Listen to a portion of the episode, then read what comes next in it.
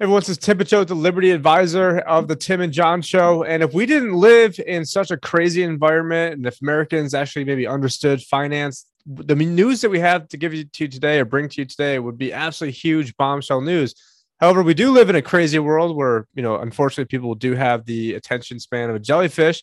And unfortunately, it's just, you know, good old Tim and John who are out there explaining this huge news recently we did a show with Etienne de la Boetie, and uh, that was actually released yesterday, but it was not released on YouTube. So please head to timandjohnshow.com where you can watch the full episode. Uh, you can also, uh, you know, obviously there, there's links to Odysee and to BitChute, which are the main places you are going to find us. But this news uh, and some of that, what we did talk with Etienne does blend in with this, although this news didn't come out, or at least we didn't discover it until uh, after the episode, but kind of re like setting the stage for what's going on. So in September of 2019, the banking system was basically on the brink of collapse, and that is not hyperbole. Uh, so what happens is traditionally banks they lend to each other uh, each other overnight. It's usually the, whatever the Fed funds rate is. So it's usually that rate that you guys are going to hear when the Fed Reserve talks about rates. But no one usually actually borrows from the Fed. They usually borrow from the other banks. But anyways, uh, going back to September 19. Uh, September of 2019, there was one bank, or maybe you know a series of banks that um, you know decided that they wouldn't borrow from the Fed, but that they would rather borrow from other banks at close to 10% annualized interest rate when they could have just borrowed from the Fed at uh, at 1.25 and so if you borrow from the fed then it's sort of like you're getting a scarlet letter. Unless you unless everyone's borrowing from the fed then all of a sudden you know that scarlet letter situation sort of goes away because everyone gets to do it. And all of a sudden uh, you know it, it really sort of takes that stigma away. Now this is not meant to be like an exhaustive overview of how repo rates work. There's you know plenty of videos that we did if you go back to september 2019 to uh, figure that out. But anyways there was one bank that was um, you know, taking out a ton of these loans. Now we didn't know what that bank was at the time because they keep this information secret. But John discovered today, uh, drumroll please, that the bank that was basically messing everything up and had to take you know tens of billions of dollars worth of loan was none other than J.P. Morgan Chase. So, you know, JP Morgan, um, you've got Jamie Dimon, chairman and CEO of JP Morgan Chase, likes to perpetually brag about his bank's fortress like balance sheet. But in the fall of 2019, that fortress needed to borrow huge sums of money from the Federal Reserve for still unexplained reasons. The trading units of other Wall Street banks also borrowed large sums from the Fed, but they haven't branded themselves as the fortress balance sheet. Yesterday, the Federal Reserve Bank of New York released the names of the banks and the dollar amounts that were borrowed under its emergency repo loan operations for the last quarter of 2019. And this is from wallstreetonparade.com, and we'll have all the links uh, down below. And it had previously released the data for the period of September 17th, 2019 through September 30th, 2019, which I believe it was September 19th. John and I released a video, maybe it was even on the 17th, where it was an emergency alert video talking about the severity of exactly what was going on. But getting back to the article, the Fed has yet to release the data for the emergency repo loan operations in 2020. At least that was until today. Uh, repo loans, short for repurchase agreements. Uh, all right, we already we already covered this. But anyways, it goes on to say that the JP Morgan had basically secured $30 billion of loans. Now, I don't think this is the full number, and John can definitely, you know, provide more context to that. But just to remind you guys, we did do an episode with Etienne de la Boetie that did not make it to YouTube. And thank you guys for getting us over 3,000 subscribers called Pandemic, a financial system cover up with Etienne de la Boetie squared. Highly recommend checking that out on here. We've got Odysee, where we've got 553 subscribers. So thank you everyone very much. BitChute, we're at 363. And um, anyways, John, so what do you have to say about what's going on with the repo? Is it really, you know, the 30 billion, you know, surprise, surprise, it ends up being JP Morgan that's messing everything up when and, and what's really rich about this is that it's always Jamie Dimon and JP Morgan seem like they're the two biggest you know, they show the most bravado of, of anybody in terms of, you know, acting very cocky and like he's the smartest person in the world. But, you know, he might be the smartest person because, you know, he's able to, you know, put on this front and then borrow, you know, tens of billions of dollars on the backside while we're the ones who end up bailing his ass out. So, what do you got to say about this article that you discovered for us earlier today? Well, actually, so I, I looked at the article and and there's actually data to it. So I, I went and looked at the physical data. So I'm going to share the data right now uh, with everybody. It, it, kind of boring, but I, I just go through this because what it looks like it's pretty boring. Uh, but I just want to show you like this is how the Excel spreadsheet looks, so you can see like the actual repo. Like this is when it started on September 17th, and so on. And so you could see who actually were the borrowers here. Uh, at the time. And uh, what I'm going to do, I'm going to just turn this off because it's nobody wants to look at a boring Excel spreadsheet. They want to look at my pretty face instead. And actually, Uh, your, your so pretty if you go face is, fro- is frozen right now on my end. So on the 17th, yeah. Okay. So on the at uh, when you go and look at the repo overnight on the 17th, uh, you actually uh, we go and take a look at who participated in it, and, and actually who participated in it uh, was a lot of banks, not just J.P. Morgan. Tim, it was uh, uh, all the usual suspects plus uh, a few others and uh, who actually was the biggest participant of them all was JP Morgan. Uh, surprisingly, they had um, two. Let's see, no, let, let me just pull it up here. They had two uh, Treasury Securities uh, repo operations uh, over one overnight. Uh, one that was at five billion dollars uh, at three percent, and then one that was at two point five billion dollar at two point twenty five percent. Uh, so that was that, and then of course uh, there's another b- uh, big bank bank up there that everybody knows about, uh, which got a better interest rate, by the way, than J.P. Morgan. So I guess I mean, guys, JP Goldman Morgan Sachs. is that cool?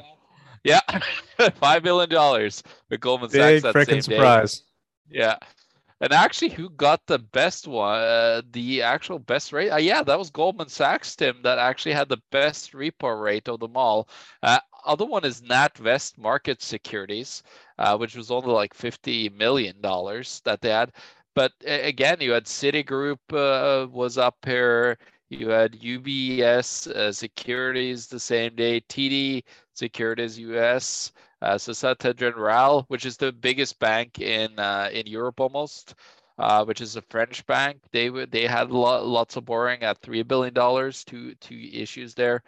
Uh, RBC from Canada, Nomura from Japan. Now, is this is Uh, this your all- da- is this your the- data that you're looking? Is this your data from the Fed that you're looking at, or is this uh, from Oh, from the article? This is, this is actually this is not even from the article. This is actually from the Excel spreadsheet from the Fed's uh, own website. That what he talks about in the article, uh, those Excel spreadsheets. So this is exactly like what I showed initially. That's exactly this is directly from the Fed. So it's uh, not me making it up, guys. It's uh, right out there with uh, with the Federal Reserve uh, own numbers and who actually because they they delay this so we don't see it initially so we can't you know uh, play these uh, bastards uh, because they're hiding what's going on. We've had to and wait sure what, a the- year. We've had to wait a year, and so basically since since September of 2019, we've had to wait for Yeah. this data. And it's not like there's a. It comes to a big fanfare. It's like basically you texted it to me. Wall Street on Parade had this, and aside Yeah. from that, I've heard no one else even even mention this or even be on anyone's radar because they're constantly you know, just bombarding us with so much stuff. There's been obviously been so much stuff that's gone on since Sep- September, uh, you know, 17th of 2019 to today. It's really uh, Yeah. unbelievable. But And- one thing that that even happened right before that, we're talking like one month before that. Jackson Hole, uh, there was a meeting that the Federal Reserve does every year, and at that uh, meeting, good old, you know, take a guess, BlackRock gave this, this is August uh, 2019, and BlackRock. We have covered this before. I know, um, I know we on the Ernest Hancock show we did cover this, but it was called De- "Dealing with the Next Downturn: From Unconventional Monetary Policy to Unprecedented Policy Coordination." And then just reading here, like the the bold highlights, there is not enough monetary policy space to deal with the next downturn. Fiscal policy should play a greater role, but it's unlikely to be effective on its own. A soft form of coordination would help ensure the monetary and fiscal policies are both providing stimulus rather than working in opposite directions. An unprecedented response is needed when monetary policy is exhausted and fiscal policy alone is not enough. Oh, like uh, like what, like four or five months later, when BlackRock then, at the behest of the Fed, was then buying up actual junk bonds, and they got to sell their own junk bond ETF to the Federal Reserve and act as a middleman in between, like that form of unprecedented response. It's, it's amazing that they then got hired by multiple central banks, including the Fed and Bank of Israel, to basically coordinate these actions. Um, you know, right after they had a paper talking about actions that that would need to be coordinated. Going on, extreme form of going direct. Oh, like directly buying your fucking junk bond ETF would be an explicit and permanent monetary financing of a fiscal expansion or so-called helicopter money. So that'd be, you know, the CARES Act that basically just happened. A practical way of going direct would need to cover the following. And it lists a bunch of stuff. I mean, this is a 16 page document. We have covered this before in the past, but it is amazing that this, in, in my estimation, is a complete the whole pandemic, I mean, obviously they want to control and they want to have a bring in a medical tyranny and they want social credit scores and they want to you know, have vaccine passports that leads to social credit scores. But you know, ultimately the financial system was collapsing, and so they wanted to shore things up. So you have a big, you know, scary enemy that no one could see, as in, you know, the uh, thing that required the jab. And now all of a sudden, you know, no one gives a you know what about, you know, trillions and trillions of dollars of, you know, the Fed's balance sheet that was exploded while all these big banks got to take a bunch of bullshit off their balance sheets and put it directly at the Fed when everybody was worried about, you know, 15 days to flatten the curve and this is completely under the radar. And most people are completely unaware of just how uh, on the brink the system was, uh, you know, in those, you know, middle of September, John. Yeah, exactly. And and what you see here is this is the next day. Actually, I think we did the video on the 18th, Tim, and this is what we were talking about in the video: the 75 billion dollars in repo that they had to go in and do. And what you can see here is actually uh, uh, J.P. Morgan is just ahead of Goldman Sachs. So the two biggest banks are the ones that are getting hit the hardest. But of course, J.P. Morgan has a worse interest rate than uh, Goldman Sachs. So I don't know how much uh, Jamie Dimon, uh, Jamie Dimon over there likes that that has uh, a worse interest rate than uh, you know Goldman Sachs's uh, worst opponent, uh, the banksters. So that's pretty hilarious. But as we actually go down here, you could see it just continues. And JP Morgan again next uh, day, you know, this is the 19th, another 10 billion that they had to do overnight. But uh, but when we go down here, we start to see like these uh, here could see the term days. I had to start rolling these this bad debt, and it seems like it was about 10 billion, Tim, that they have to roll now. And now they roll it into a three-day term, uh, as you can see here, not just overnight. Uh, and then it was turned into 14 days. Let's see if we can find JP Morgan here again. Yeah, as you can see here, they, they had to turn some of the debt over to 14 days now. Uh, and and um, if we go further down, you know, like a couple of more days here. Does it start uh, showing like the people that were taking yeah, the this, three month loans?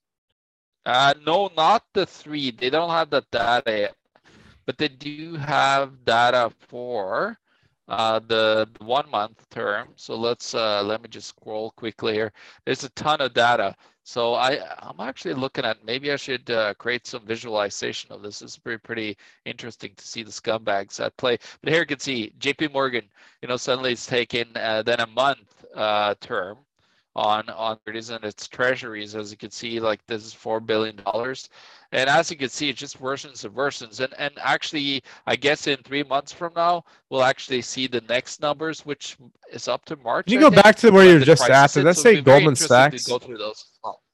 Where? Honestly, like the one you were just at, there was some like where it said like 390. It was, I believe it was Goldman Sachs. Anyways, I mean, it just, yeah, it's amazing how this information, all this gets basically swept under the rug for a year and a half, and they, you know, have a whole pandemic go on, and no one cares about it. But you know, this is huge news. I mean, why is the government or the Federal Reserve letting these banks borrow tens of billions of dollars? And again, this is before the pandemic was going on that this was happening. You know, much to the fanfare of you know basically nobody. And uh, it's just absolutely crazy because I mean the Federal Reserve was not founded to bail out Wall Street banks. Now, of course, it was, but that's not what they ever said because you know basically there was the panic of 1907. Can we get that off the screen? And um, basically, yeah. you had the panic of 1907, J.P. Morgan, uh, the actual J.P. Morgan, not the namesake, or I guess it would be the namesake, not the company. He had to bail out Wall Street uh, during the panic of 1907. And then basically from that sort of framework, it was like, hey, it wouldn't be great if we had a Federal Reserve type system and every and, and it's you know capitalism on the way up, you know socialism on the way down, where the banks get to keep all the money on the way up and then get bailed by the people on the way down. And you know it could have been the playbook for 2008, but you know this was all based off essentially the panic of 1907. And then obviously you know there's always been the struggle between central bank people that wanted central banks, obviously the authoritarians, the collectivists, versus the you know people that didn't that understood what was going on and didn't want central banking. I mean, t- example after example after example, whether it's you know the founding fathers. Well, obviously, you know some founding fathers were for it, like you know Alexander Hamilton, uh, and then there was you know some that were against it, like you know Benjamin Franklin. Then you also had uh, you know Abraham Lincoln that was obviously against this. Guys like Andrew Jackson that were against this. Not to get in all the quotes and all the stories, which I could get into now, but want to save you guys and save the voice. But you know this is big news that we do appreciate you for bringing us this news because you know, if if any, if any if there's ever one bank that just gets way too cocky that you know always acts like they're the absolute best and that you know he's the smartest person in the world, it's Jamie Dimon. I mean Jamie Dimon, and you know, and this goes to show that you know they were over leveraged, they got into trouble somehow and had to take out thirty billion dollars worth of loans, and I'm sure it's probably even more than thirty billion. I mean, this information just coming out. I think that was just for that one uh period. Yeah, they, didn't, from- they didn't even uh, they didn't even have till March, right? So they only have till the end of the year of 2019, right? And, and the real big blowout was actually on, in March that Yumi also covered in great detail in several videos.